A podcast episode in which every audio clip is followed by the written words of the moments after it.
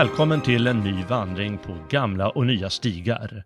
En mycket ny vandring eftersom den går, ge, går fram genom de senaste decennierna, stannar till vid den pågående Ukraina-konflikten och till sist leder in i framtiden.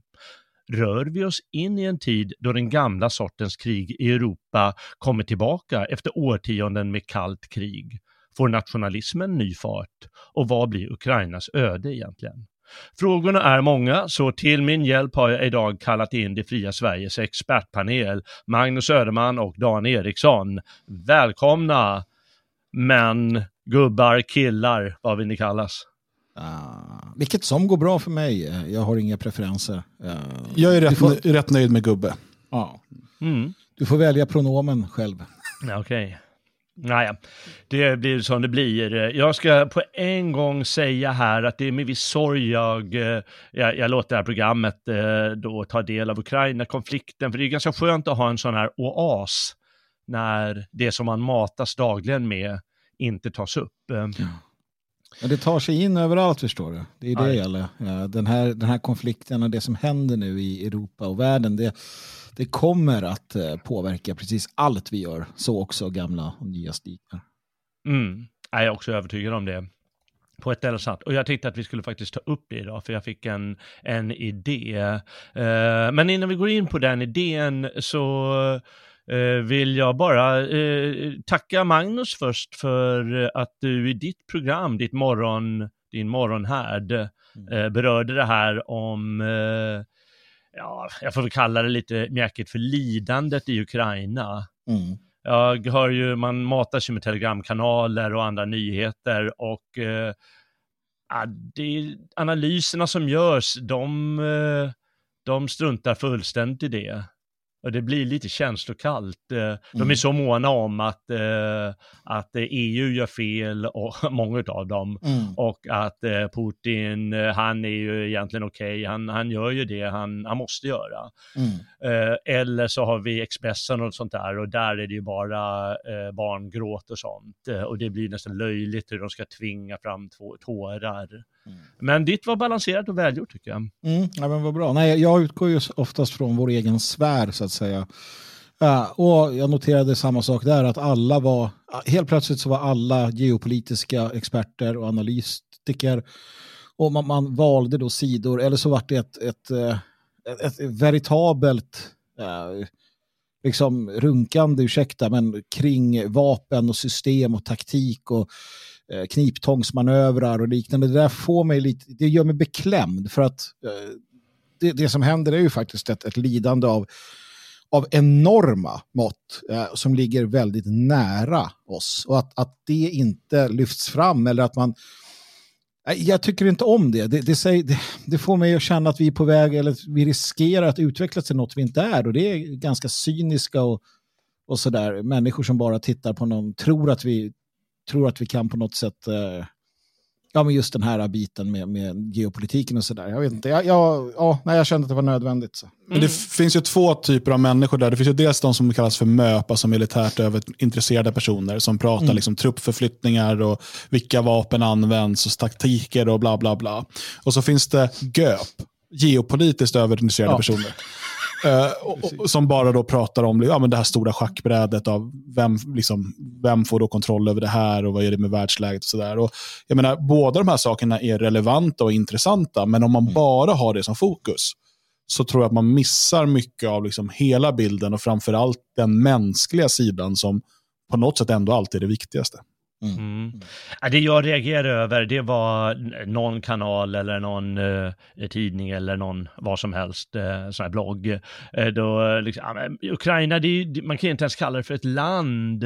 De gick så långt mm. Eh, för att rättfärdiga eh, dels i viss mån rättfärdiga Putins agerande, men eh, framför allt då fördöma amerikanernas alltså och EUs eh, och så agerande, vilket, med, med, vilket man gör med rätta, men man måste inse att när jag börjar spinna för långt på det här, då, då går jag nästan över en gräns. Ja, men sen, jag menar ju att det finns också en gräns som passeras när krig börjar. Vi kan, vi kan diskutera vem som gör rätt och fel. Ah, hur NATO har pressat fram det här, hur, hur maktkabalen i väst definitivt vill ha det här men också hur Ryssland har agerat och hur Putin i, i många år har, har arbetat.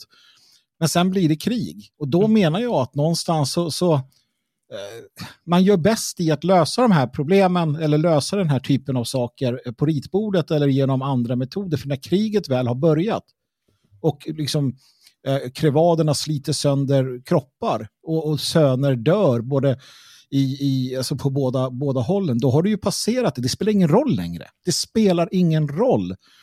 Um, allt det här, alla de här liksom höga fina taktiken och vad som kommer sen. Nu är allt ute, nu är allt uppe för räkning. Allt är, det kan bli vad som helst. Va?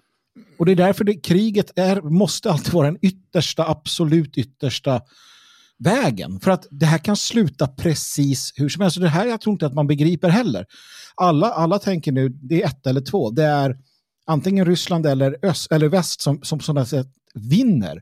Men det behöver absolut inte bli så. Det kan bli för fan vad som helst. Va? Det är det jag, jag tycker att både MÖP och JÖP och alla bara missar. Att, att de tror att det finns någon, någon given utgång. Det gör det inte. Det här kommer ta slut. Men ingen av oss kan nog ens liksom börja fundera eller förstå hur det kommer ta slut och vad som kommer sen. Mm.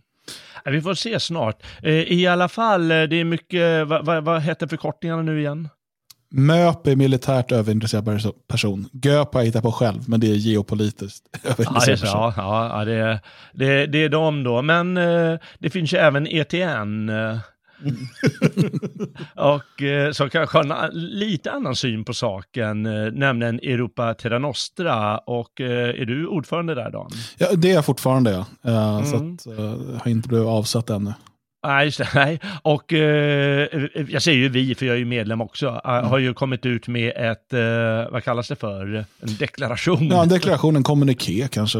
En kommuniké om vår ställning på saken. Och kan du berätta kort om den? Alltså, eh, att det framförallt i det här läget handlar om att eh, bland nationalister eh, i Europa och i Ukraina och i Ryssland, där, därmed inräknat att vi måste ta det ansvar som, ehm, som regeringar och stater inte gör nu. Alltså att försöka hitta vägar att kommunicera och ehm, på olika sätt arbeta för eh, samarbete och deeskalation snarare än eskalation. För att det som händer väldigt snabbt i de, de här lägena är ju, och det har vi sett mycket av, det är propaganda. Det är avhumanisering av eh, fienden eller den upplevda fienden. Och propagandan går ju väldigt starkt nu både i väst och i öst. Um, vilket gör att man kan slita upp Eh, oerhörda sår och, och eskalera den här konflikten till något ännu värre. Och när jag säger ännu värre så finns ju allt på bordet.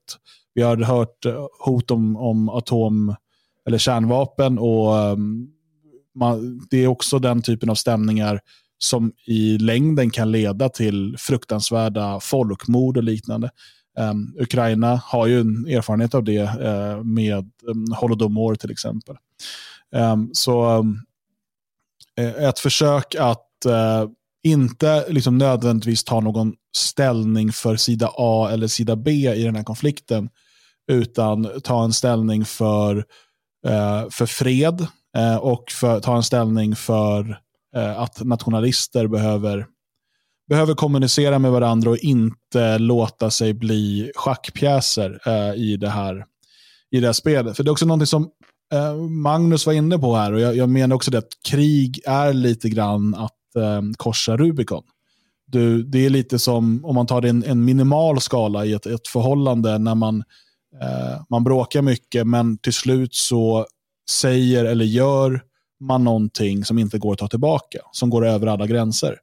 Eh, och då kan det vara, inte omöjligt, men åtminstone väldigt, väldigt svårt att lappa ihop det förhållandet. Och samma sak gäller förhållanden mellan folk och regioner och så vidare. Ehm, I, eh, om det här kriget får fortsätta och dessutom eskalera så kan vi hamna i en situation där många, många års arbete för en normalisering av relationerna mellan eh, väst och öst får sig en sån törn att vi kastas in i många decennier utav, eh, utav mörker.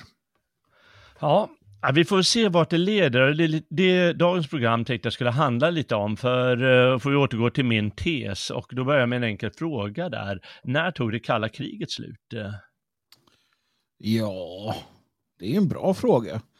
Eftersom jag börjar prata så borde jag ha ett svar på den. Men jag kände direkt när jag tog till orda att det är lite svårt att, att definiera det. Alltså, någonstans så såg vi ju, eh, det är lite grann hur du definierar det, men, men om, man, om man tittar på det generellt sett så, så fick ju, gick ju Sovjet i, i krasch helt enkelt.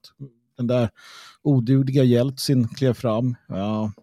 Och, och faktum är att någonstans så vågar jag hävda att det som hände då, det är lite som Versailles-freden. Alltså det var en förnedring gentemot Ryssland i det att eh, det liksom domderades ganska mycket från, från västs håll och, och, Ryssland skulle direkt anamma, vilket man också gjorde i flera av de gamla satellitstaterna, eh, någon, form av liksom kapitalistisk ekonomi och eh, det tilläts bygga upp en oligarkklass och, och folket led eh, faktiskt väldigt mycket av detta.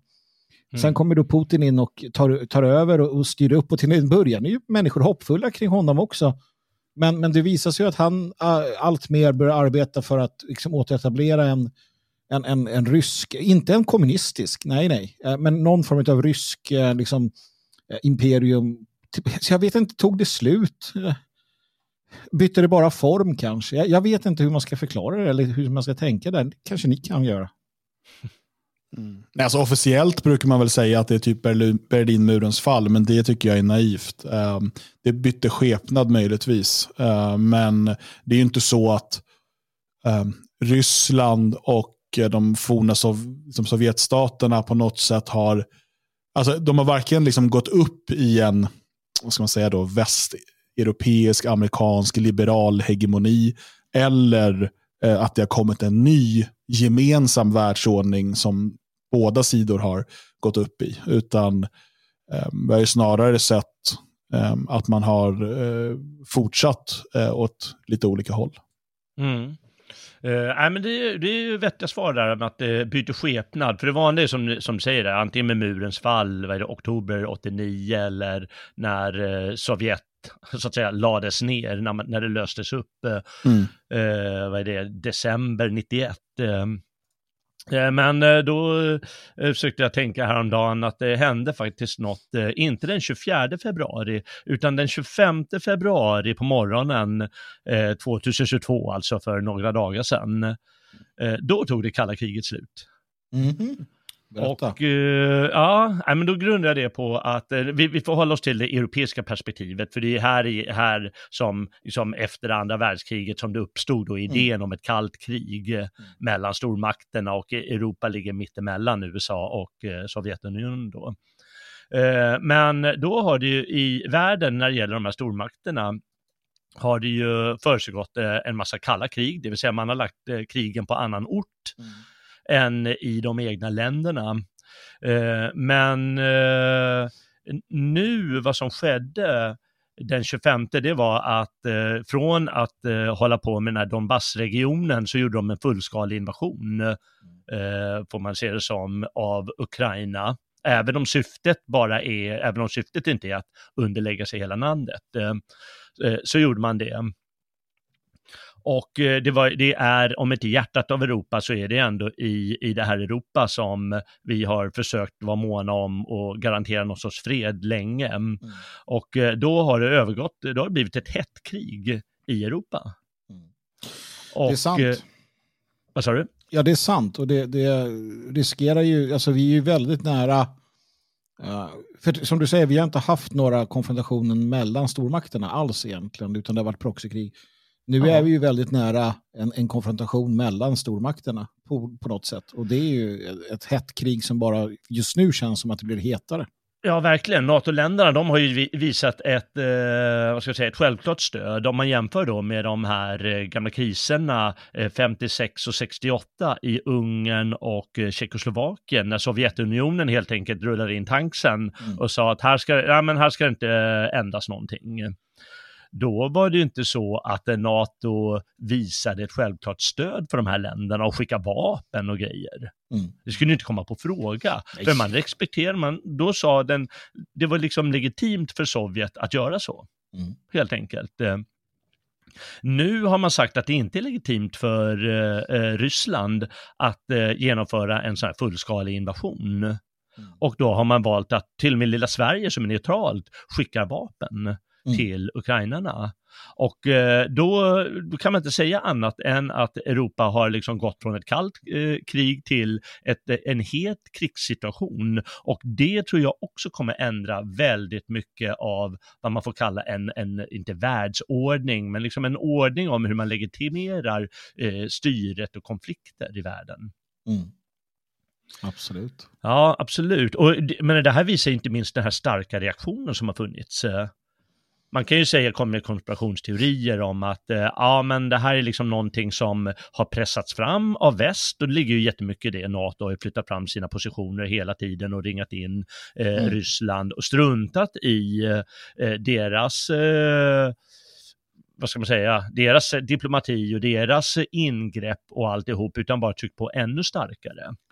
Men det, det här, här ligger ju också ett stort problem som jag, jag tycker att när man hamnar i diskussionerna Uh, så, så blir det problematiskt. Vi kan ju sitta i Sverige, eller för den delen någon annat europeiskt land, och, och säga att ja, det här är olyckligt, NATO har flyttat fram positionerna, uh, man, man har liksom provocerat Ryssland, kommer närmare och närmare. Uh, och, och, och sen säger då, som nu Ryssland sa sist, att Sverige ska inte tro att de kan gå med i NATO utan att det kommer få stora konsekvenser. Och som svensk tänker du att, men vänta nu, det ska väl du ge själva fan i? Uh, och jag kan tänka mig att Estland, Lettland, Litauen efter att ha legat under, social, eh, under Sovjets uh, styre när väl kom undan och så sa de att nej men vet ni vad, vi vill tillhöra, sig då NATO.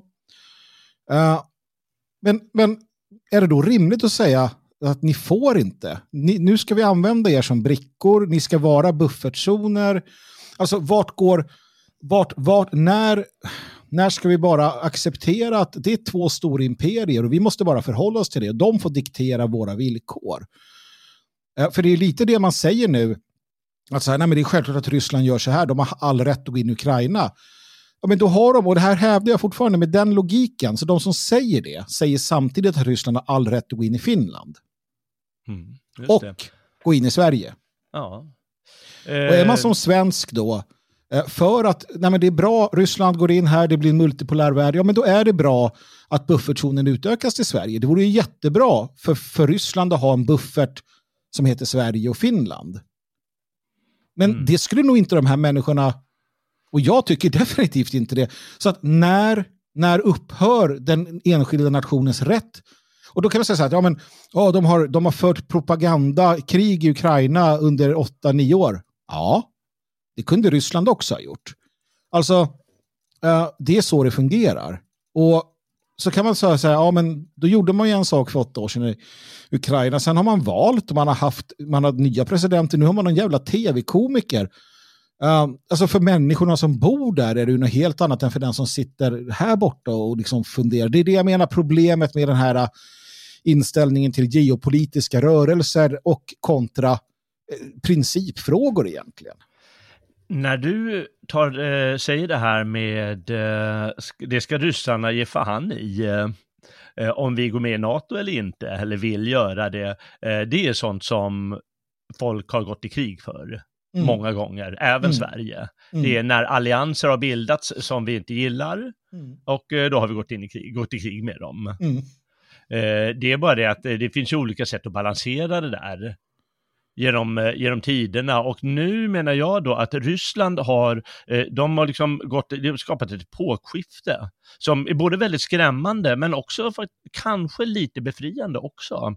genom att liksom starta det här heta kriget i Europa där nya spelregler, eller snarare gamla spelregler mm. blir aktuella igen. Och det är faktiskt spelregler som, som geopolitiker och statsvetare så har kritiserat, inte minst USAs senaste eh, 20-30 års politik för. Mm. Eh, och för att liksom lösa de här frågorna har jag liksom skrivit upp några punkter här som jag tänkte att vi kan eh, prata lite om. Kallt krig kontra hett krig, bara se på några exempel. Vi har, Dan nämnde det här med öst och väst. Mm. Det är liksom någonting som eh, ständigt är aktuellt i, i Europa. Och då är liksom frågan, vad är Europa? Och det är ju jättemycket propaganda i tidningarna att ja, vad är Europa? Man försöker definiera det som att Sveriges stats styrelsesätt, det är Europa ungefär. Mm. Mm. Vi har liksom ideologierna spelar jättestor roll och, och, vad det spelar för roll då, och lite om historia sen och sen så om internationella konflikter här. Mm. Och då kanske vi får lite svar på frågan och sen så vart det, vart det slutar då till slut. Och eh, vi har ju det här med, som jag sa, ett hett krig och plötsligt, vi har ju det kalla kriget som vi kallar epoken då under efterkrigstiden fram till 1990 ungefär. Där Korea, Vietnam och Afghanistan, det är de stora grejerna. Och Afghanistan, det, det gränsar ju för sig till eh, Ryssland, men det var ju fortfarande så att de konfronterades aldrig, utan bara i hemlighet så att säga, med citationstecken, så, så skickade amerikanerna mycket vapen till afghanerna. Så alla ja, de här var ju proxykrig eller vad man ska kalla det för. Vi kommer ihåg, bara så, vi kommer ihåg det i Afghanistan, det var ju då som CIA eh, grundade al-Qaida och finansierade al-Qaida och mm. utbildade imamerna. Alltså de, det var ju USA eh, som skapade den radikala islamism som sedermera har plågat eh, Västeuropa eller ja, världen på, sina, på sitt sätt. Mm. Det, det, det är en skapelse, ser jag, för att man ville få Mujahedin att slåss mot Sovjet. Det, det är så, så jävla nesligt alltså. Ja, men det är ju sånt som det här, det är liksom historiska processer som mm. man inte kan rå för. Mm. Som man, aj, aj, hur kunde man göra så? Men det var ingen som kunde tänka det i förhand riktigt, att det skulle bli mm. så illa. Ja, och vi sa ju där, Ungern och Tjeckoslovakien, det var ju liksom legitimt för ryssarna att bara gå in och, och slå ner de där mm. konflikterna. Men sen har vi efter 1990, då har vi alltså Jugoslavien, mm. och det är ju faktiskt inbördeskrig. Mm. Och det är ju inte att ett land angriper ett annat, så det är fortfarande kallt krig även om man stöttar den ena eller andra parten. Mm. Och vi har Ukraina-konflikterna som är begränsade, vi har Krim och eh, Donbass och det är ju liksom, det är ju mest ryssar som finns där. Och då ser man lite legitimt att ryssarna, de liksom tar hand om sina eh, intressen. Och Afghanistan i Amerika, det var liksom vedergällning för attackerna mot eh, Eh, vad heter det, World Trade Center och hela de här Mellanöstern-debaclet med Irak och Syrien och Libyen, det är ju proxykrig som amerikanerna drivit för att installera demokratier eller något sånt där. Mm. Framförallt kunna Uh, kontrollera naturtillgångar såklart. Vi har gaslinjen ja. Uh, ja. från Qatar. Man vill dra genom Syrien och sådär. Precis. Jag tycker, Ryssland... får bara säga det, jugoslaviska krigen, det är ju flera uh, krig där, men framförallt har vi ju Kosovo-kriget i slutet av 90-talet. Mm. Där NATO ju faktiskt inter, intervenerar, som det så fint heter, NATO-interventionen där som i mars, när man väljer att börja bomba Serbien. och uh, Belgrad bland annat. Då. Uh, och då ställer upp på albanernas sida för att då Kosovo ska kunna bli en, en muslimsk stat i Europa. Um, mm. Det är ju, för mig är det, det finns många likheter här med den um, förevändning som Ryssland använder i, i Ukraina. Um, vi vet också att i det här läget fick ju Serbien uh, både um, moraliskt men även uh, en del annat stöd uh, utav Ryssland um, i, i den här konflikten. Så det var ju en typ av, absolut det var ett, ett, uh, ett, ett, in, alltså ett inbördeskrig som hade legat och liksom bubblat under lång tid. men det var också ett proxykrig och det var också liksom, som det utsides um, inblandning i form av framförallt NATO, men även Ryssland var ju med på ett hörn där. Mm. Men en det var väl jag- mest FN-trupper eller? Alltså på marken? Ja, och, och flygbombningarna skötte... Och sen flygbomben var USA. NATO. Ja. Ja. Ja, men ja, en annan aspekt jag bara vill lägga in i det här, Mm. ja, det är att och, alltså, många tenderar ju att se Ryssland som de som har trängts tillbaka och så. Och det, det, det är ju så, så är det ju efter Sovjets fall och så där, den forna Mm. storheten och så. Mm. Jag bara tänker, och just att, att USA har agerat, eh, invaderat, proxykrigen, bombat till demokrati och så. Eh, det intressanta är att om du tittar på doktriner, eh, vad, vad de drivs av, så jag vågar hävda att enda orsaken till att eh, Ryssland inte har gjort det, är att de inte haft kraft, de har inte Mm. haft råd. Eh, och, och det här tror jag att många har en skev syn på. Vi vet att Sovjet var väldigt duktiga på att försöka påverka naturligtvis sina fiendeländer. Alltså man hade man, alltså människ, människorättsorganisationer och medborgarrörelsen och allt möjligt i USA till exempel. Vi har hört nu att, att Ryssland ska ha påverkat eh, miljörörelsen i Europa. Jag är helt säker på att det är sant.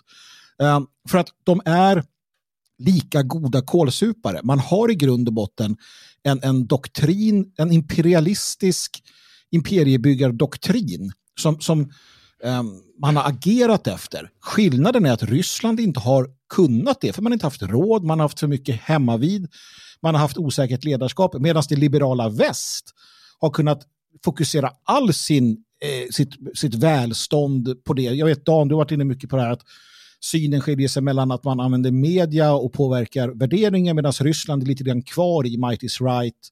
Mm. Eh, men men, men det, det bygger nog mest på att man inte haft möjlighet helt enkelt. För att tidigare så har man definitivt agerat på alla möjliga sätt, eh, båda delarna. Det är intressant. Ja, där har du ju också eh, det här ständiga tjatet i eh, västmedia om att saker är ryska påverkansoperationer. Eh, Mycket av det skulle jag säga är en typ av projicering. Det stämmer, alltså det absolut, Ryssland lägger sig i och liksom finansierar saker och de liksom, mm, såklart ligger det i deras intresse på ett sätt att, att det är kaos och eh, eh, oordning i väst. Eh, för att det gör ju dem relativt starkare. Men det finns också där, det finns en typ av projicering ifrån västmakterna för att när vi vet hur vi, inom cita, ja, stora cita, citationstecken, um, hur vi arbetar i öst och i Mellanöstern och så vidare, Mm. eh, så är det just påverkansoperationer som är vårt modus operandi. Mm. Jag tycker ju för övrigt att eh, hur mycket man än eh, ser att ryssarna skulle ha påverkat eller någonting, våra situationer här, så är det ju ändå så att alla krig som eh, västländerna har fört har legitimerats i media. Mm. Till och med sån, eh, eh, sånt som byggt på lögner eh, av, eh, angående Iraks eh, så kallade weapons of mass destruction. Mm. Som bara var taget, eh, som bara var lögn givetvis. Eh, Mm. Så är det ändå så att det legitimeras i media och eh, lösenordet är givetvis liberal demokrati. Mm. Ja, men och vi ska absolut. komma in på det snart, eh, tänkte jag. Ja, men det, det, det är bra, bra påpekat där, för det är viktigt att komma ihåg. Det finns en, ja, det finns en samstämmighet. Man, man kan vara i luven på varandra en hel del, men det, det ser vi ju om inte annat nu. Mm. Ja, den liberala demokratin och västvärlden, ja, vi kommer in på det sen, men jag vågar hävda att starkare än vad den är nu och kommer vara, det, det har vi aldrig tidigare skådat. Nej, absolut inte. Det blir bara starkare hela tiden. Mm. Ja, Eh, men om vi bara tar det här, det är, så, det är verkligen sorgligt att ryssarna skärmas av i den här retoriken. För, jag menar på 15 och 1600-talet, när det gäller svensk del, då var ju Ryssland bara en, en helt vanlig aktör, som alla andra stater. Det var inget konstigt med dem, att de var eh, liksom, för, så som det bedrivs i media idag, att ja men ryssarna och det är Putin och man vet aldrig vad de hittar på, och de är så, beräknar så konstigt och så vidare. Det är ju bara ett europeiskt folk eh, bland många andra. Som är fick, inte, fick inte det där någon, alltså, eh, alltså kalla kriget eh, under den tiden med järnridån, och, är det inte då det händer? Alltså, vi har förvisso varit ärkefiender med dem och kriget med dem, Mm. men det var ju fortfarande inte det här exotiska, det var ju som du säger ett europeiskt folk, vi krigade mot andra, mot andra europeer som hette ryssar. Ja, och, och, och så, men under kalla kriget så tänker jag, för att jag menar jag växer ju upp precis i slutet på det som vi kallar för kalla kriget. Och, och man ser ju, alltså, det är en avhumanisering generellt sett över öst. Alltså att det, inte, Mm. det, var, no- det var brutala bestar. Alltså, ingen sa det, men jag förstod att det var så någonstans. Ja, det är ungefär som tyskarna kallades för hunner Mm, redan mm. i första världskriget. Mm. Så är det samma. Och det finns ju en lång, alltså berättigad tradition i europeisk historia där öst, eh, liksom, det, det ligger längre österut va, gentemot väst. Redan hos grekerna, de gjorde skillnad mellan Asiens storvälden som de såg att alla, eh, hela folket var slavar under en härskare. Att medan de var fria och hade ett folkvälde Mm spelar ingen roll om de hade kungar, de hade samtidigt eh, eh, som, vad heter det, eh, folkförsamlingar Ja. som hade. Och sen så har vi att Ryssland det var avskärmat på grund av mongolerna i ett par hundra år, Mm. par hundra fram till 1500-talet och det återigen blev en normal eh, aktör på den europeiska arenan. Vi har Balkan i Östeuropa fortfarande under ottomanerna. Ja, det låg liksom vid sidan av övriga Europa på grund av det. Och eh, många av de östeuropeiska länderna, de var ju erövrade fram till 1919. Mm. Tjeckien, Slovakien och Polen, eh, som i och för sig eh, tidigare på 1600-talet var ett land och så, men eh, eh, Balkanländerna och så vidare, de, de var bara lydriken så att säga. Och sen så har vi förstås att en, all modern politik och kultur och ekonomi och så, det har ju utgått från Västeuropa. Mm. Och då har man den här idén om att öst är lite efterblivet. Och vi ska lära dem hur man, hur man blir demokratier eller kapitalistiskt eller något sånt. Och samtidigt har vi ju det här att ja, de, är ju, de har ju varit så här auktoritära länder. Mm. Det har de ju varit. Och då har vi liksom den här gamla, eller bolsjevismen för den delen under 1900-talet. eh. Och då har vi den här, inte demoniseringen, men liksom att de är så annorlunda som används i informationskriget. Men frågan då måste jag ställa, du är ju litteratur, litteraturgubbe, eh, Mm. Jalle. Mm.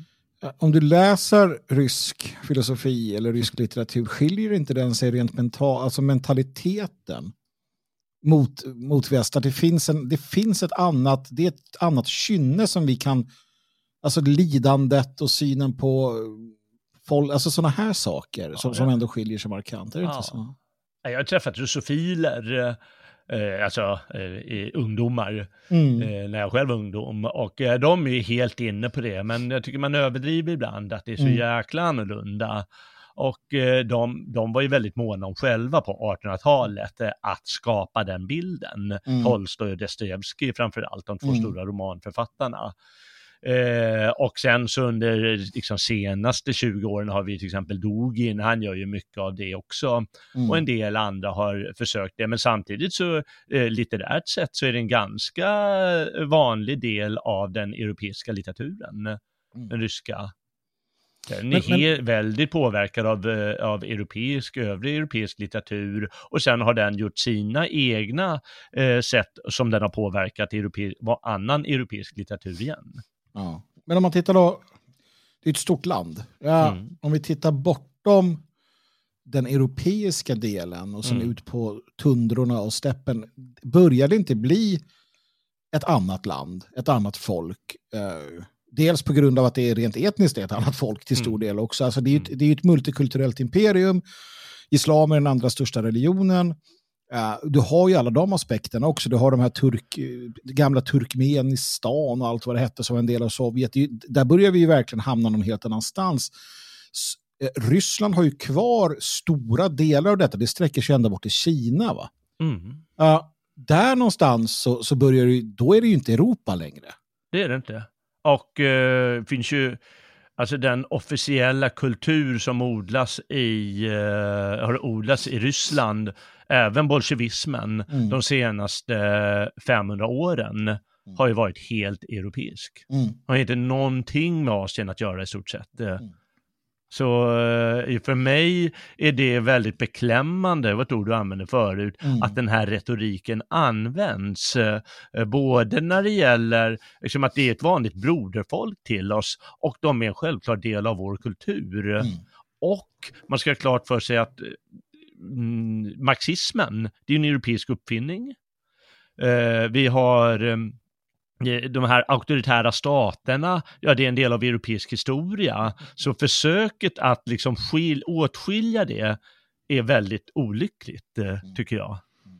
Vän av ordning skulle ju kunna vilja dra upp den judiska komponenten i allt du kallar för europeiskt. Men mm. det är ju inget tal om att de judar som till exempel har varit viktiga för marxismen eh, har verkat i och vuxit upp i Europa. Så att mm. Jag, ger dig, jag ger dig rätt ändå, Jalle.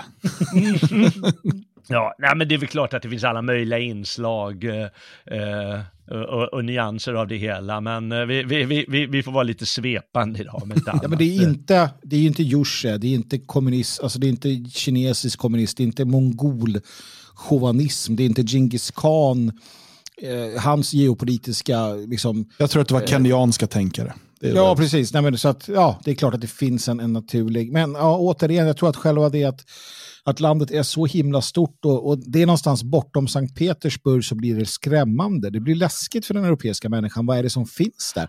Man frontar, man frontar den här europeiska, eh, liksom det som vi känner igen oss. Men sen helt plötsligt så står du och blickar in i mongolhorderna som kommer. Ja. Tjetjenska, 10 000 tjetjenska soldater som bara dundrar in. ja. Då är det inte så europeiskt längre. Då, då, känner du att vad är det här för land? Jag tror att det finns någonting där Mm. Som skrämmer oss, Jalle. Vi blir rädda. Det är obehagligt, det är okänt. Ja, det är spännande om inte annat eh, och framför allt jag menar, i, fler, i flera hundra år, åtminstone de senaste två, tre hundra åren, kanske 400 år nästan, då har man ju sökt efter möjligheter att bedriva en fungerande handel med de mindre delarna av Ryssland, mm. där det finns väldigt mycket naturtillgångar. Mm. Och det är hitta vattenvägar, järnvägar, eh, industrialisering, eh, skapa eh, fabriker eller vad som helst. Eh, eh det, det liksom en, har varit en process i väldigt lång tid, att eh, där finns det saker att eh, exploatera. Mm. Ja. Men vi har ju det här med Europa och eh, jag menar Europa, det, det frågar om sig tidningarna och jag vet inte om ni läste den här eh, artikeln i Svenska Dagbladet som skickade till er av någon Lisa Irenius. Jag har eh, skummat igenom den, absolut. Ja, och det är ju en sån typisk artikel som går ut på att skilja eh, delarna av Europa åt. Mm. Ryssland och det hon kallar det, nästan det egentliga Europa. Hon använder inte det ordet. Eh, men då söker hon lite, vad är det som, som gör Europa till Europa? Och då hittar hon det i det mest löjeväckande av allting, eftersom hon inte ser längre tillbaka än hundra år i tiden. Det är den europeiska värdegemenskapen, och så citerar jag här, mm. att sammanhållningen inte ligger i gränserna, utan i uppslutningen bakom ett knippen, knippe värderingar. Respekt för människans värdighet, frihet, demokrati och rättsstaten? Alltså, nu, vi var inne på det här med vad som är europeiska uppfinningar och så vidare och alla de där sakerna kan man säga är, europeiska uppfinningar. Mm. Um, och Det är någonting som jag skulle säga liksom genomsyrar uh, Europa och europeer. Uh, men att det skulle vara det som avgör huruvida man är europeer eller inte, det, det är ju bara larvigt. Jag, det är ju samma som när man hör ibland den, den brittiska debatten eh, under Brexit-kampanjandet. Eh, eh, då var det som att Europe var, liksom, det var någonting som var frånskilt från Storbritannien och vi andra är liksom, vi är europe, alltså de europeer, vi är britter. Eh, men eh, alltså den, de, den, de brittiska öarna tillhör ju också Europa. Och mm så, så, att det, det, är klart, det är som, som med så mycket annat, när, när frågan är så här, vem är svensk?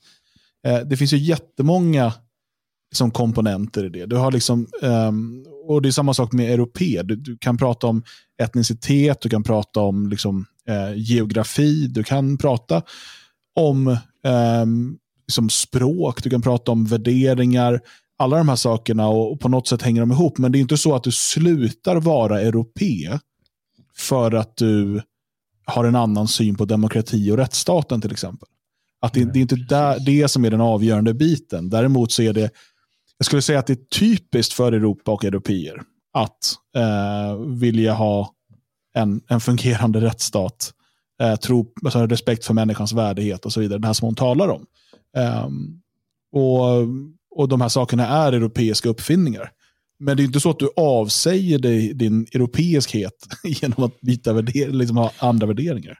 Problemet är ju att vem som är europé, det bestämmer mediehusen. Det bestämmer eh, de organisationer som har mest makt och inflytande. Det är därför också vi är i den här beklämmande situationen.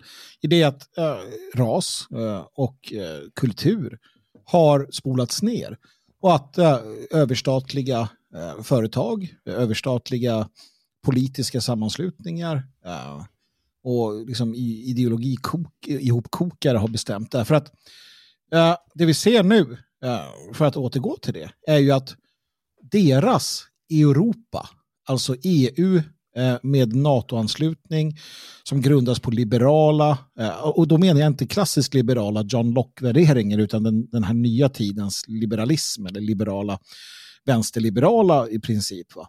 Idéer. Det är det uh, som skiljer oss från, från det här auktoritära, tråkiga, patriarkala Ryssland. Och vi går med på det. Och nu, mer än någonsin, så applåderar vi det. Så att den här idén vi har om en traditionell och naturlig, faktiskt nästan gudagiven identitet, den blir svår att förfäkta. För att nu så känner man en, en definitiv sammanhållning till de här värderingarna just. Och man kommer lyckas med detta och gå ur stärkt ur detta. Och det här är det som jag sörjer väldigt mycket måste jag säga. Ja. Ja, jag, eh, jag, det är alltså en väldigt viktig kamp vi har att föra och eh, det här som händer i Ukraina, det är fortfarande för mig en väldigt, även om det liksom hett krig i Europa kan bli det normala, så är det ändå en liten sak i jämförelse med eh, eh, myndigheten, alltså staternas eh, eh, och överstatliga organisationers förlorade legitimitet eh, på grund av coronahanteringen. Mm. Och det, det, det, det, jag tror vi återkommer till det snart, men där ser jag en otroligt viktig kamp som måste föras. För eh, som du säger, de här ideologierna, som du kallar liberala, nyliberala, vänsterliberala mm. ideologin, och den, den, håller, den blir ju bara starkare och starkare för var dag. Mm. Ja, den, ja. Det, jag menar så här, att den var på väg att, alltså i projektet EU har vi kunnat slå in Alltså, vi, vi, har kunnat, vi, vi, har kunnat påvisa brister i detta. Corona visade definitiva brister på, på allt det här. Uh, och, och, den liberala världsåskådningen, den har känt sig någonstans, den vänsterliberala har känt sig någonstans hotad. Vi har sett hur uh, nationer i Europa har kunnat kliva fram och, och visat på en annan väg. Allt det faller nu. Tack Putin, va? allt det här faller nu. Uh, och, och det är det som du säger, det är så viktigt att vi att vi håller fast och att vi är de här besvärliga typerna som, som fortsätter att påvisa. Uh, för, för, bara en sån här sak. Hur, alltså kommer det bli svårare eller lättare att införa en, en, en, en, ett ID, ett, ett sånt här socialt score kreditsystem i Europa om du kan hänvisa till eh, konflikten som var och vi måste hålla ordning och bla bla bla. Alltså det finns så många ursäkter till att göra allt det här som coronan inte liksom, gick hela vägen med. Till exempel bara. Mm. Mm. Ja. Vi, bara, vi kommer komma in på det också för att det här puttar ju eh, länder närmare NATO och, eh, mm. och förstör de öst-väst-relationerna och sådär. Men bara där frågan återigen vad som är Europa. För att det kan också kanske vid en första anblick verka som en jättekonstig fråga eftersom att det är väl liksom ett geografiskt område, den, ja, den västra delen av den eurasiska kontinenten och så vidare. Eh, men eh, där kan man ju ta Istanbul som ett exempel. Mm. Historiskt sett Europa, eh, geografiskt och så, geologiskt så, så, är det Europa. Mm. Men det är ehm, turkfolk som bor där, det är turkiska som talas. Eh, och de um, europeiska, alltså grekerna som bodde där innan, uh, har drivits därifrån. Uh, och här kommer ju då, okej, okay, men varför är greker europeer turkar inte europeer? Dels finns det en viss etnisk skillnad här. och även om mycket då, som alltid med gränsfolk och sådär, det sker blandningar och sånt. Mm. Men det som de senaste tusen åren har definierat Europa har ju också varit kristendomen. Mm. Eh, och de strider som har varit framförallt mot islam har på något sätt stöpt Europas gränser i blod. Mm. Um, så att genom um, att alltså de kristna folken har på något sätt utgjort den europeiska civilisationen tillsammans. I dagsläget ser det ju väldigt annorlunda ut, absolut. Det är fortfarande många kristna i Europa um, och det är, den, det är, fortfarande den största religionen. Men eftersom att ateism och, och andra liksom, um, världsåskådningar och, som inte, då menar jag inte från invandrarna utan hos européerna, eh, som urinvånarna, eh, är på frammarsch så är den definitionen inte heller lika enkel. Plus att vi har ju under eh, kolonialismen haft eh, missionerandet, eh, vilket gör att stora delar av Afrika, eh, såklart också Sydamerika och så vidare, och många länder i Asien idag är kristna. Men de är inte europeer för det. Så att vi har ju en... Eh, alltså, de här definitionerna är ju lite komplicerade. I grunden skulle jag säga att de är etniska, men det finns ju flera aspekter här också. Det är bra att du tar upp det där, för det handlar om att, att vad ger legitimitet åt ditt agerande? Mm. Till exempel när du krigar. Eller varför du ska styra ett land och hur du ska göra det.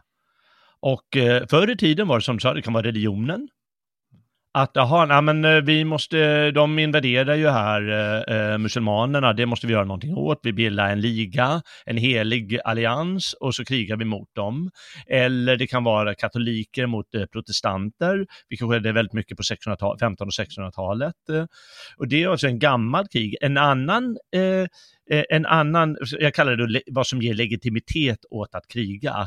En annan sak var förstås det vi hade tidigare, dynastier. Mm. Jaha, nej men nu håller de, eh, den där dynastin på och de har satt en ny kille på tronen och honom gillar inte jag, eller de gör det, då attackerar, alltså man attackerade ju inte eh, kung, eh, man attackerade inte svenska folket förr i tiden, utan man attackerade egentligen dynastin. Mm. Det var så man gjorde förr i tiden, att man gick i krig med kungen av Sverige. Mm. Och så får andra, får andra med sitt folk om man vill. Och, eh, vad, och nu då de senaste hundra åren, det som har gett legitimitet, eller liksom vad man kallar berättelsen, eh, bakom krig och styre och politik och allt vad det är, det är ju ideologier. Och det är därför, därför det är så starkt med när Annie Lööf säger jag är liberal. Mm. Även om det inte betyder någonting så ska de säga de där grejerna, eller det ska vara kommunistiskt, eller det ska vara nationalsocialistiskt för den delen, och så vidare. Eller demokrat. Det är det som, vad sa du? Demokrat är väl det hetaste. Ja, det är det hetaste, det är det absolut finaste. Och sen så fort ja. någon inte är helt 100% med på liksom den nuvarande linjen, vare sig det liksom är könsbyten av barn eller eh, liksom ab abort till 111 veckan, så är det så här, det är antidemokratiskt. Du är inte ja. demokrat. Precis. Nationalismen har ju varit, också varit under 1800-talet var det en viktig del. Mm. Och det blev ju verklighet 1919 när alla de här nya länderna skapades de baltiska länderna och Tjeckoslovakien, och de, fick, de var så lika tyckte man, så får bilda ett rike. Och nu är de två. Och så vidare. Det är alltså nationalitetsprincipen som visade sig i freden. Men, men eh, ideologin har ju då varit styrande under 1900-talet och eh, efter 1945 fick den ju ännu högre betydelse. Då handlade det ja, mellan två världsbilder. Mm var det det kommunistiska Sovjetunionen och, eller östblocket och det demokratiska västblocket. Eh, och efter 2000, då är det ju bara ideologi. Mm. Och det är som, som ger legitimitet till konflikter. Och om vi tar de här människans värdighet, frihet, demokrati och rättsstaten, det är ju därför USA har kunnat intervenera i konflikter under 90-talet och de senaste eh, 20 åren. Mm. Det är det de har baserat sin eh, eh, grund på för att göra det, sin legitimitet. Mm.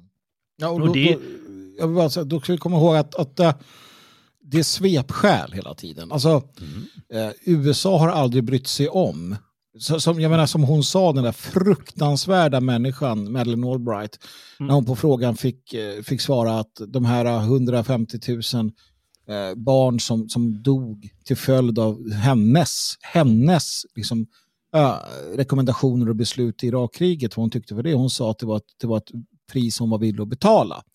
Mm. Och det är ju inte ett pris man vill betala för de här idéerna om, om barnens rättigheter i ett demokratiskt samhälle, utan det är ju för att kunna tillskansa sig naturresurser och, och makt. Alltså man måste förstå att det är svepskäl. För, frihet, det, det är inte det. Brödraskap, det är inte det. Eller broderskap, det är inte det. Liksom solidaritet, nej, det skiter de fullständigt i. Man måste verkligen förstå att det är bara svepskäl. Annars blir det obegripligt hur man kan bomba civil, civilbefolkningen till underkastelse för den liberala demokratin. För det är inte det man gör. Man bombar dem till underkastelse för den ekonomiska och militära bla bla bla maktsfär man, man tillhör. Så mm. är det. Bra att du säger så. Um, alltså det är ju, så gjorde man förr i tiden. Man kom med svepskäl vid ett pris. Men inte lika mycket. Det är det som är bedrägligt med den här ideologiskt styrda världen, att man kommer med svepskäl. För det är väldigt mycket luft bakom de här orden. Ta den politiska friheten i Sverige. Jag menar, hur stor är den för, för dig, Dan, egentligen? Ja, den är större än vad den hade varit i Ryssland. ja, det, okay, den är större, ja. ja Men absolut, nej, det, den, är, den är inskränkt, det måste man ju säga. Den är inskränkt. Ja, det är otroligt. Man kan gå, man kan gå till val var fjärde år. Mm. Och sen kan man inte göra mycket mer. Du ska få in en insändare i tidningen eller något. Mm. Ja, det är klart att man har lite mer rättigheter och så, men alltså vi, vi, vi målar upp det som att vi har så fantastiskt. Men nu, nu med corona så menar jag att rättsstaten har visat sig vara eh, eh fullständigt falsk i, i Sverige och Tyskland och så mm. vidare. Mm. För vi har, vi, vi, man kör ju över oss fullständigt, mm. folket. Mm. Det bara tom retorik då. Och eh, får man aldrig glömma att eh, eh, kommunister menar att eh, kommunism, det skapar fred, frihet, jämlikhet och välstånd. Mm. Och det är precis vad Annie Lööf säger om liberalismen. Mm. Och det jävligaste här, det är att i alla fall utifrån mitt perspektiv, vårt perspektiv, så, så höll vi på. Alltså det, det, vi var det var långt kvar, men det fanns en att det började, det började väckas en misstänksamhet, ett missnöje mot den liberala världsordningen, mot hur det såg ut i politiker-Sverige. Det, det, det, var så. Mm. Och jag säger var. För efter det här så är vi tillbaka 20 år. Hela, mitt, ja. hela, det, det, liksom, hela den nationella oppositionens... Jag, jag är väldigt svart eh, i detta, måste jag säga. Um, sen, sen ja. hoppas jag att det kan öppnas upp andra vägar. Det tenderar att bli så. Men, men just i det här uh, så, så, är jag väldigt sådär uh, svartsynt måste jag säga. Okej, okay, du är lika svartsynt Jan. Sa du Jan? Jag, jag, skulle säga Dan, men det blev Jan. Det blev, det blev lite så rysk. Det är mitt ryska namn, ja. Han får inte vara det. Det räcker med att jag är det. Nej, det är väl inte, men jag märker ju Eh, med, med Europa Terra Nostra um, så har vi ju, framförallt fram till hela den här coronagrejen, för det, det har ju förändrats så mycket i hur det, vad som har att göra, men vi har ju fått till en hel del bra samtal och även mellan eh, ryssar och ukrainare. Nu är det så att de flesta ryssar som jag har kontakt med, eh, alltså jag, jag, har lite så här sporadisk kontakt med eh, människor i det liberaldemokratiska partiet. Eh, och de är ju ett, eh, alltså det, det, i Ryssland har man ju låtsas opposition, alltså på riktigt. De vet själva att de är det. Liksom. Mm. Um, de finns bara där för att liksom legitimera uh, Putin egentligen. Um, och de är ju, de, de är ju helt på liksom, Putins linje. De menar att de håller på att genomföra ett, en räddningsaktion helt enkelt för att rädda ryssar undan folkmord och sådär.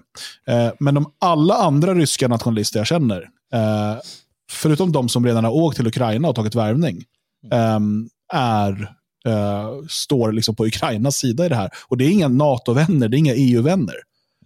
Um, så det, det, är en intressant det är, det är en intressant utveckling uh, på det sättet också. Men så, mm. Svartsyn, nej det är jag väl inte, men det har helt klart, uh, det känns som att många års arbete har raserats. Och i fred och lugn så kan vi arbeta uh, mer målmedvetet och tålmodigt. Nu är det mycket att släcka bränder hela tiden och liksom försöka få folk att inte halshugga varandra. Ja. Jag har, eh, jag har tänkt att den här, het, den här heta krigssituationen, den kan faktiskt eh, vara till en fördel. Och jag tänkte att jag ska komma fram till det snart. Eh. Men, men för att göra det måste jag kolla på det här med internationella relationer, eller konflikter. Eh, och då finns det inom statsvetenskapen tre teorier brukar man prata om. Och den klassiska skolan, det är det som kallas den realistiska skolan. Att varje stat är en sluten enhet. Eh, och det råder anarki mellan dem eftersom det inte finns någon, det finns ingen gud eller övergripande makt som kan liksom gå in Mm. Utan de liksom studsar mot varandra och slukar varandra och eh, eftersom sånt sker så brukar det bli att staterna söker någon sorts maktbalans. Det är därför vi tycker det är så konstigt, ja men du har ju erövrat hela landet och sen i freden, då får de behålla allting utom det här lilla hörnet ungefär. Mm. Men det är för att de andra staterna säger, ja men det kan du inte göra förstås, för man måste bevara maktbalansen. Och ibland så händer det att någonting styckas eh, helt och hållet. Eh, eh, men, eh, men det är en klassisk skola. Men sen så finns det en då som kallas liberal skola. Och den tror att bredvid de här staterna så finns det hela tiden också ett överstatligt samarbete. Handelsorganisationer, FN nu för tiden, eller bara den globala ekonomin. Och med hjälp av demokratiska regimer tror de att man kan begränsa konflikter. Och då kan maktbalansen eh, eh, hållas, för folk kommer inte vilja attackera varandra. Nu, nu tar, det, tar det här med ekonomin. Varför vill Ryssland göra det? De kommer ruinera hela sin ekonomi när de gör det här. Och det är den liberala tanken att eh, ja, men de här ekonomiska eh, fenomenen, det balanserar alltihop. Det är en typ av osynlig hand även där. Mm.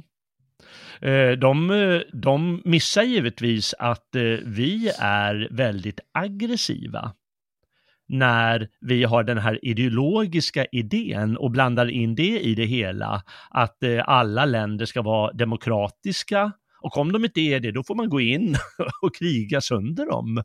som USA har gjort de senaste 20 åren, med, med förödande resultat att alla ska vara hbtq och ha alla likas rätt och så vidare, vad man kräver.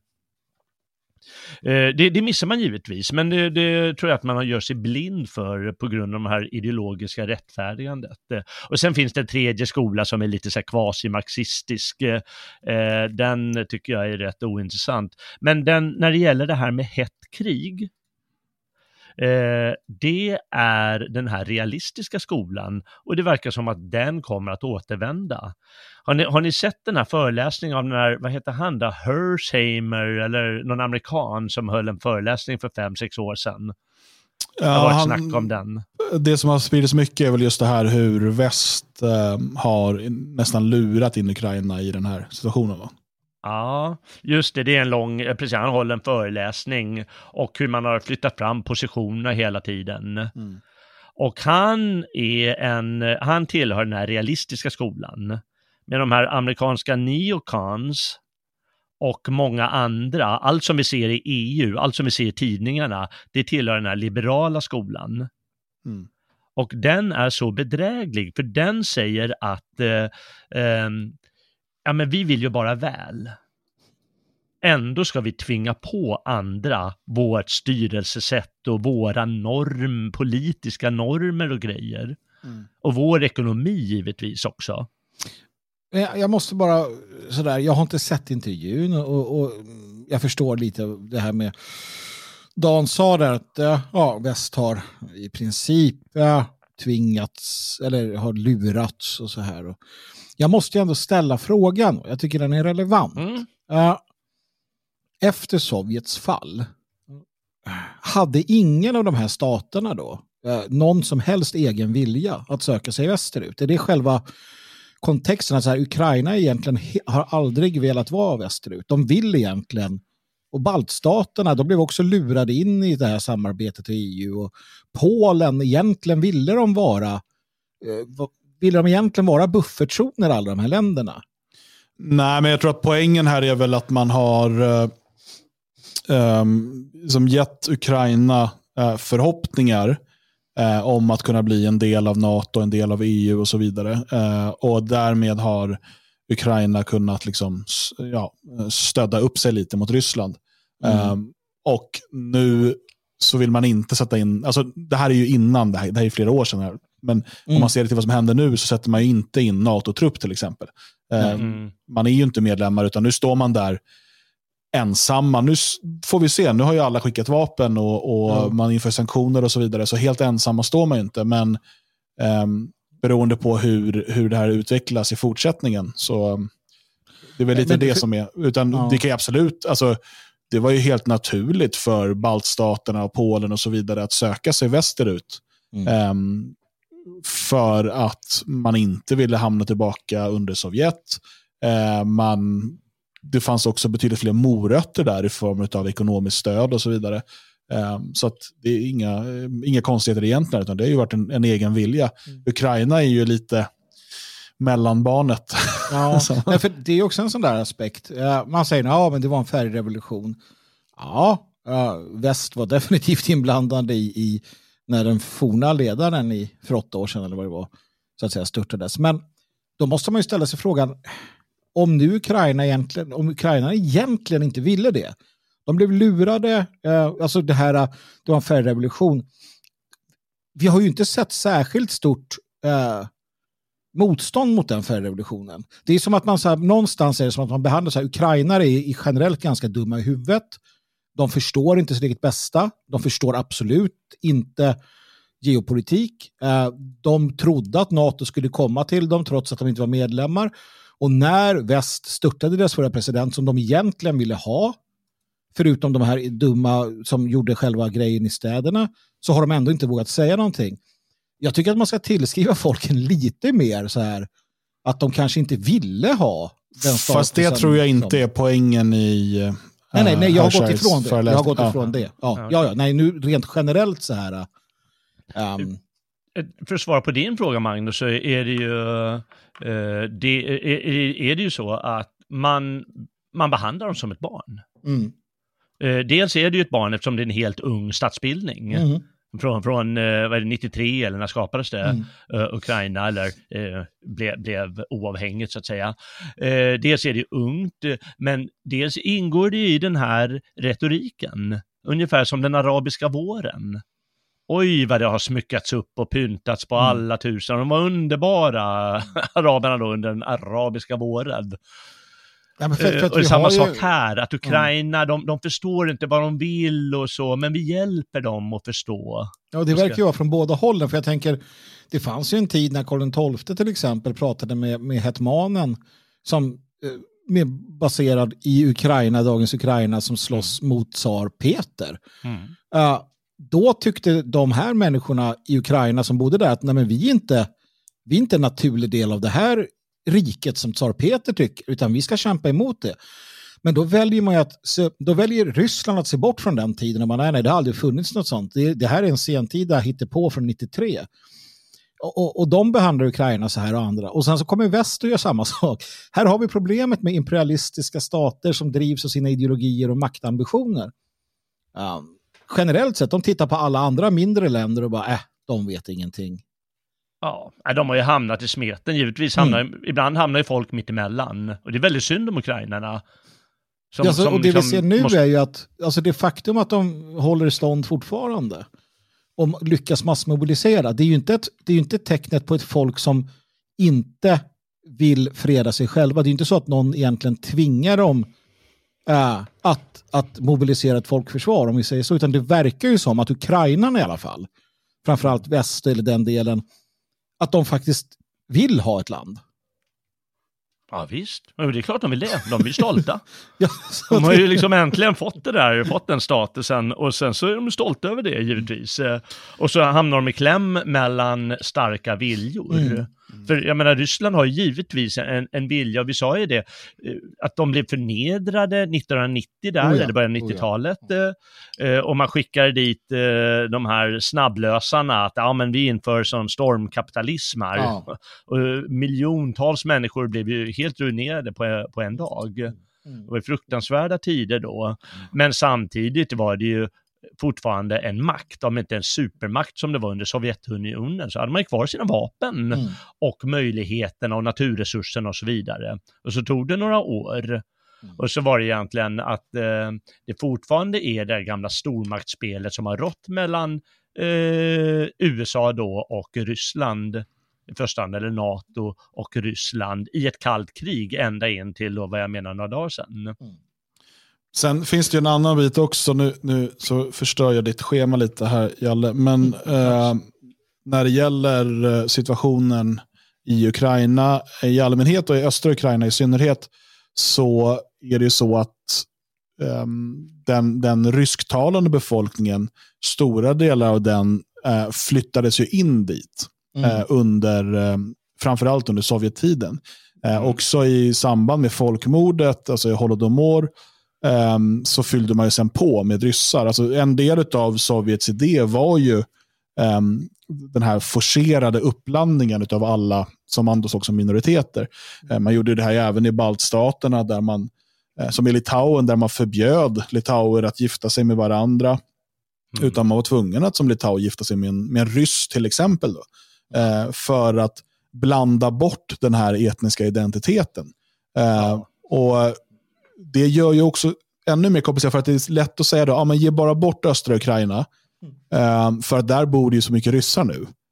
Jo, men de sattes ju dit när ryssarna folkmördade oss, alltså när de bedrev folkmord mot oss här eh, under Sovjettiden. Eh, och vi har ju fortfarande folk kvar där, eh, även om vi är en minoritet där. Så jag förstår att det är komplicerat på det sättet också. Um, och mm, men, men, frågan i sådana lägen, och det är det här som man brukar använda mot nationalister, och så här, det är så här, ja, men hur långt tillbaka i tiden ska man gå då? Um, någonstans måste man utgå ifrån hur världen ser ut idag. Uh, och om vi europeer ska hålla på och träta över historiska gränsdragningar eller att där bodde det här folket en gång i tiden och därför är det rättmätigt vårt. Um, då kommer vi kriga varandra tills, ja, tills vi smäller atom, uh, kärnvapen, tills vi alla dör. För att uh, så, så stora förändringar har ju skett under de mm. 40 000 år som, som vi vet att människor har varit på den europeiska kontinenten. Ja. Nej, det var ju fruktansvärda tider för, för eh, minoriteter och de mindre folken under Sovjetväldet givetvis. Eh, mm.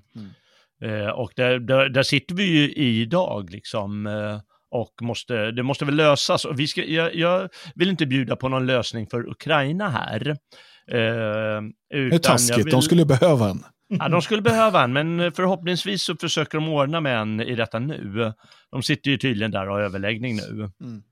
på gränsen eh, till Vitryssland. Eh, men jag tänkte att vi kan försöka kolla vad som håller på att utkristalliseras eller vad som kan göra det. Framförallt det här med att det har blivit ett hett krig. Men om vi börjar med coronalugnerna. Mm. Eh, så tycker jag det är viktigt att pusha den och vi måste vara väldigt offensiva och aggressiva där. För eh, det visar ju på den här fruktansvärda misstroendet som kan komma av den liberala demokratin.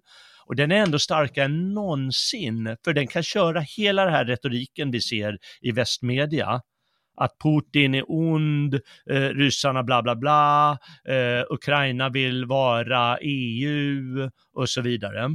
Det är en del av Europa som innebär fred och demokrati och frihet och så vidare. Men vi måste ha det här misstroendet eh, som har skapats eh, och därför de demonstrerar ju i hela västvärlden och har gjort det i flera månader nu. Och mm. även så de här överstatliga organisationerna, de har tappat sin legitimitet och staterna har gjort det, politikerna, journalisterna, alltihop. Och när den legitimiteten faller, då måste den ju skapas någon annanstans måste hitta på nya berättelser. Mm. Och det är ju frågan vad som blir. Och då kommer vi till en väldigt besvärlig punkt och det här som jag kallar det heta kriget. Jag menar, anta bara att det här är någonting, ryssarna, de, de satte en agenda nu. Ja, vi ser oss berättigade att bara gå in eh, med, hela, med, med en riktigt stor armé i hela landet. Ja, då kommer ju någon annan göra samma sak om ett år. Någon, ja ah, men nu tycker nu turkarna att det får gå in i eh, eh, Armenien på fullt allvar nu och bara ockupera det. Och sen så kommer nästa stat att göra likadant och så vidare. Eh, det där, det betyder faktiskt både något positivt och negativt. Det, det kommer kunna bli fler krig. Och om vi bortser från kärnvapen för tillfället, så kommer de kommer behöva lösa konflikterna på ett annat sätt än via det här, ja vi snackar FN, ja, FN lyder under USA men nu också över Kina, eh, under Kina. Och eh, det här trycket som vi har skrivit med ideologier och med eh, ja, framförallt den här eh, västmedia eh, och så, när det inte har legitimitet längre, då måste de ju hitta någon annanstans. Och där kommer den nationella, nationalistiska bilden in lite. Då blir det staterna måste liksom hitta en annan eh, legitimitet för det de gör. Och där hoppas jag mycket på, eh, på de nationella rörelserna. Mm. Är det möjligt tror ni? Det låter som lite grann att man hoppas på att slänga ner massa kemiska material i provrör och att det ska bli guld. Mm, ja, det kan ske. Det kom, jag menar att det kan komma automatiskt. Eh, ta Putins nazi, naziretorik. Mm. Den skrattar vi åt allihopa. Mm. Vi tycker den är jättelöjlig, men mm. precis samma sak gör vi. Mm. Vi säger det hela tiden. Men den är ju lika löjlig, för egentligen har den ingen legitimitet. Så vi måste hitta andra skäl att, eh, vi måste skapa andra berättelser. Och det är vad jag tror kommer komma ut av den här konflikten. Jag, jag, jag sa inledningsvis äh, att ett jättestort problem med det som händer nu, det vill säga krig, det är att de sällan går som eh, vare sig den som startade det hade tänkt sig eller de andra. Eh, och på samma gång som kriget är kanske den största faran um, så är det ju också jag vet att det finns någon antik, människor gillar ju sånt där, jag ska inte säga vem det var, men uh, någon grek tror jag det var som sa något liknande att kriget är alltings moder. Mm, Herakleitus. Uh, ja, du ser. Uh, och det finns ju en sanning i det. För att vad som än händer så har vi lite grann nu, kanske ändå, en, en ren spelplan framför oss. Visst, alltså den liberala demokratin kommer stärka sina positioner, men det är så mycket som händer i människors psyke, det är så mycket som händer i nationers sätt att tänka, som du säger, att helt plötsligt kanske så här, ja, att, att gå in militärt, det, det är helt okej okay, liksom. Och vad det ger i förlängningen. Eh, används taktiska kärnvapen, Gud förbjude, Mm. Ja, då, då blir det en helt annan värld. Om det smäller på ännu mer, ja, då kanske vi står i, i ett, ett, eh, fall, en fallen värld där stammarna tittar upp och hoppas kunna överleva när atomvintern är över. Alltså, faktum är att allting kan hända och, och där någonstans eh, så, så, så, kommer mänskligheten, om den inte försvinner, då, naturligtvis arbeta arbeta sig framåt. Och i grund och botten så, så vet jag att lösningen alltid är en återgång till den, den nationalism som är gudagiven, det vill säga den nationalism som bygger på natio, på eh, att, att, komma, att härstamma ifrån, alltså den, den som är hereditär rasbunden. Um, så att på det sättet så visst alltså, men jag tycker att det hade varit väldigt mycket trevligare i sådana fall, att vi hade kunnat arbeta eh, på ett annat sätt. Eh, än det här eh, med, med, allt vad det innebär då, i mänskligt lidande och ekonomiska uh, problem och så. Ja, där, landar väl jag någonstans. Det är intressant att tänka på möjligheterna. Um, för att jag sitter mest och oroar mig över alla saker som kan gå fel. ja, ja, um, för risken, uh, och det här är ju liksom grundtanken med liksom varför vi försöker bygga Europa Terra Nostra. Det finns ju en långsiktig tanke där också. För risken eh, med en ökande nationalism är att den utvecklas till chauvinism. Um, och att vi därmed kommer se ännu fler konflikter eh, mellan eh, europeiska folk. Och, eh, du var ju eh, inne på det här, Jalle, med om, liksom, om det här nu sätts som en ny standard, att man kan bara gå in i ett annat land för man anser att man har historisk rätt till det, eller att det bor en minoritet där som tillhör sitt eget folk och sådär då eh, blir den här relationen som vi har jobbat mycket med senaste åren, Rumänien-Ungern, jäkligt komplicerad kan jag säga. Mm. Um, mer än vad den redan är. Och Polen och Tyskland. Och, um, det, det, finns ju, det finns ju många sådana här. Och in, för att inte tala om hela Balkan. Liksom det, det är ju ett mm. stort, ett stort uh, krig som väntar på att återigen hända i sådana fall. Mm. Um, och, och där är det ju superviktigt att uh, nationalistiska röster inte övergår i chauvinism och krigshets, utan att vi är en, en, en röst för fred och eh, förståelse mellan folken. Eh, det, det, det, finns ju historiska konflikter som är, som är väldigt svårläkta. Eh, men eh, alternativet att vi ska återgå till, till liksom köttkvarnarna eller atomvinter är inte speciellt lockande. Det är Nej. det också som gör, jag måste bara säga det, ja. något som gör mig glad ändå. Det, det är att jag ser hur, för regimer kommer och går, system kommer och går, folk det är det som kan bestå. Och jag, jag, när jag ser ändå att det finns en väldigt stark uppmaning till i, i väst faktiskt, eh, det här att, att eh, inte, det är inte det ryska folket som är ett problem. Det, och det ser jag faktiskt från ganska många håll. att så här, uh, liksom behandlar, alltså, ger inte på ryssar, börjar inte hata ryssar. Uh, I Västeuropa för den delen, eller i USA. Alltså, rysk, det finns ju etniska restauranger och liknande som är ryskbetonade. Det finns massa rysk kultur också. Och jag ser att det är många som ändå säger att nej men förstå att det inte att det liksom, vi måste se skillnad på folk och regim, vilket vi som nationalister alltid gör.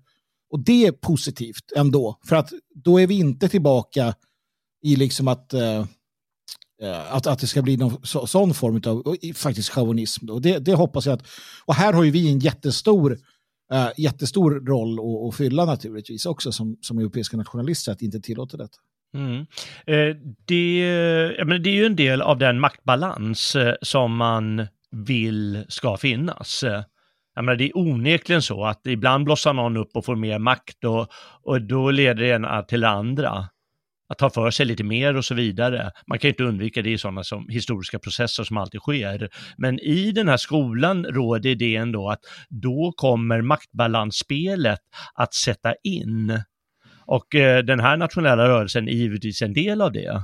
En fredlig del i det här fallet eh, eh givetvis. Men en sak som, även om man är chauvinistisk, så är man ärlig.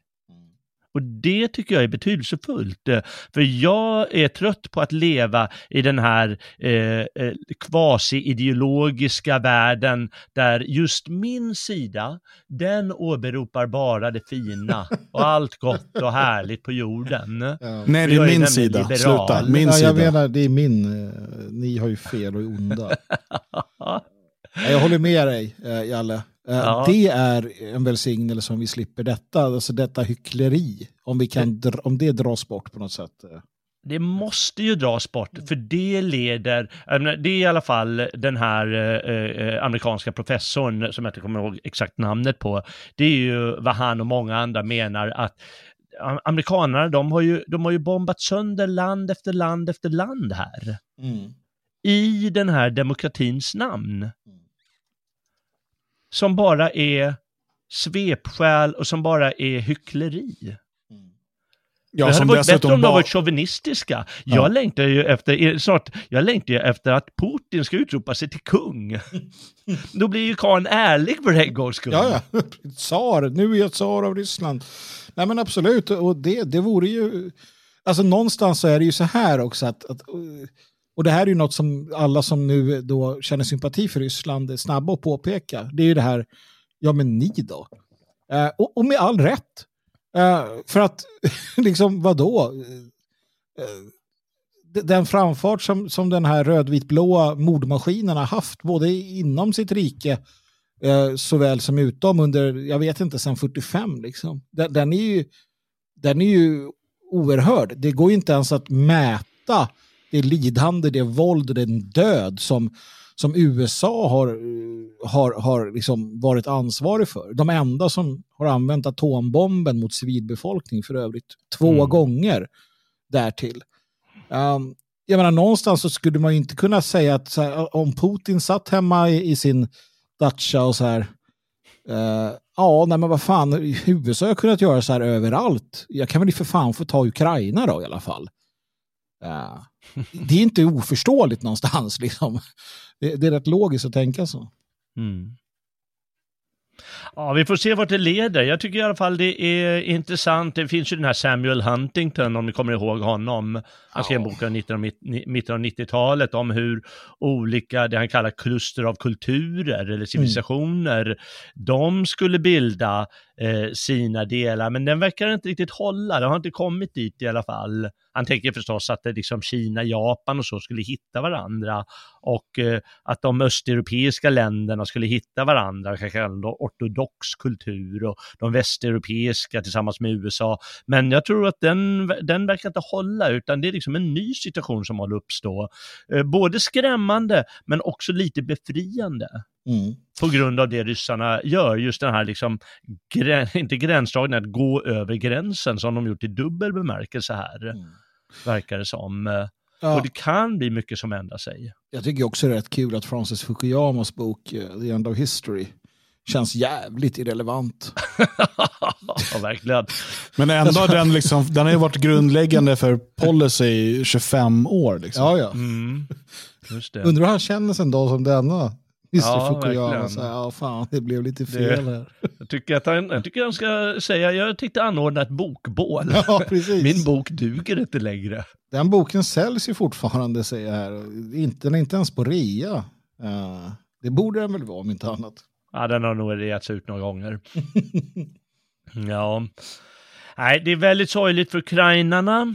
Eh, jag kan bara hoppas att det kan bli en, en lösning nu under dagarna. Men det är svårt när alla parter hetsar väldigt mycket. Ja, det finns starka krafter eh, på båda sidor som inte vill ha en, eh, en lösning just nu tror jag också. Mm. Det, vi ska komma ihåg att det finns de som tjänar enorma summor på det här kriget Faktiskt. som pågår. Ja. Och de skiter i vilket, liksom, så det är sorgligt. De skiter i vilket, det är precis som med corona, de skiter mm. i vilket, om folk dör eller blir, mm. får skador för livet eller bara känner sig förtryckta i allmänhet eller måste gå med mask och känner sig som idioter eller vad som helst, de struntar mm. i det. Men det, det, det är där också, en fiende. Det är där den nya humanismen måste kliva in, som vi måste företräda. Jag, jag minns Eh, Eh, en, en gammal god vän sa att nationalismen måste vara fredsrörelsen. Det finns ingen fredsrörelse idag längre. Och det är faktiskt sant, jag, jag håller med. Vi måste vara fredsrörelsen. Det kan låta liksom muppigt för folk. jag förstår det, men det är sant. Ny humanism och, och, och den, den, liksom en, en sann fredsrörelse som, som bygger på nationalism, en sann nationalism, det, det är det som krävs. Och mm. den måste vi vara benhård eh, anhängare av. Det, det är den, kanske den tredje position vi behöver i, i vår tid. Så får imperiebyggare och chauvinister och allt annat liksom stå där med skammen. Får hoppas att det här eh, så kallade heta kriget, om det, det är ju bara min lilla tes här nu, och, och, vi, vi är ju bara amatörer som har vår lilla syn på saken och spekulerar så gott vi kan.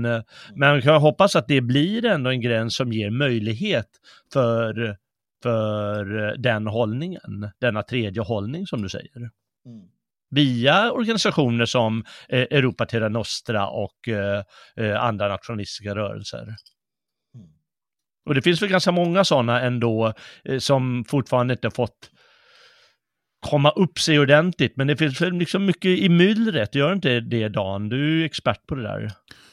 Jo, det gör det. Det finns en hel del intressanta eh, paneuropeiska initiativ. Eh, det jag skulle, eh, jag talar i egen sak, men skillnaden med Europa Terra Nostra är att vi är människor av kött och blod som visar våra ansikten. Det är mycket som är så här telegramkanaler och och sådär. Så man liksom vet inte vem ligger bakom det här och vad är liksom deras syfte.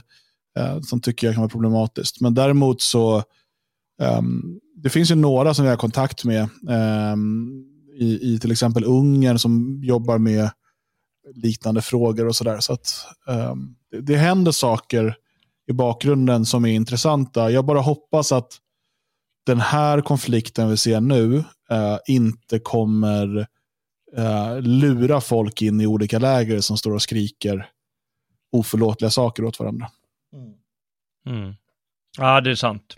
Det får vi verkligen hoppas. Och att det lägger sig snart, eh, hela krisen. Mm. Ja. Eh, och att då nationalister spelar en eh, särskild roll eh, efter det här kriget. Inte bara under det nu, utan även efteråt. Ja. Med man kan ju säga att eh, nationalister på många sätt har varit drivande i um, flyktinghjälpen just nu i alla fall. Ja, um, det är inte bara nationalister, men, men jag, som gör det organiserat på det sättet. Förutom de här stora hjälporganisationerna som verkar vara rätt sena nu, men de pratar väl åtminstone om att hjälpa till. Och så är det polska staten såklart som har gjort väldigt mycket eh, för att underlätta för eh, kvinnor och barn som nu flyr. Så är det ju nationalister i Polen och Tyskland och nu även i Sverige då som anordnar resor och ordnar med boende åt familjerna. Och, eh, det, är, det är ganska stor eh, operation just nu. Ehm, och eh, det, eh, det är bra, det tycker jag. Det visar att eh, man också, något, att det inte bara är snack, utan vi måste ta hand om varandra i, i tider av krig och kris. Ja, det är kloka ord som får bli de sista. Tack för att ni var med och, och diskuterade den här frågan. Tack för uh, inbjudan. Ja, tack, verkligen. Och tack också du som har lyssnat och vandrat med på gamla och nya stigar. Det här blev ett hastigt inkastat program, men nästa vecka återgår vi till det vanliga, precis eh, som vi hoppas att krisen i Ukraina lägger sig. Och nästa vecka då blir det Runebergs epik med den fräsiga titeln Älgjakt, ryss-slakt och götisk tragik i finsk tappning. Och veckan efter det blir det om Ernst Jüngers roman På marmorklipporna och därefter eh, blir det Hamlet, Karlfeldt, Gamla Indier och mycket annat. Tack också du som är stödprenumerant på Svegot eller som donerar ibland. Och för den som inte vet det så du kan stödja Svegots verksamhet genom en stödprenumeration. Utöver att göra sådana här program möjliga, varigenom vårt kulturarv och vår historia hålls levande, får du också tillgång till särskilda bonuspoddar. Gå in på svegot.se och klicka dig fram där för att se hur du kan bidra eller bara kika runt på våra poddar och artiklar. För den som så önskar, välkommen tillbaka eh, nästa vecka för en ny stärkande vandring på gamla och nya stigar. Väl mött, frände!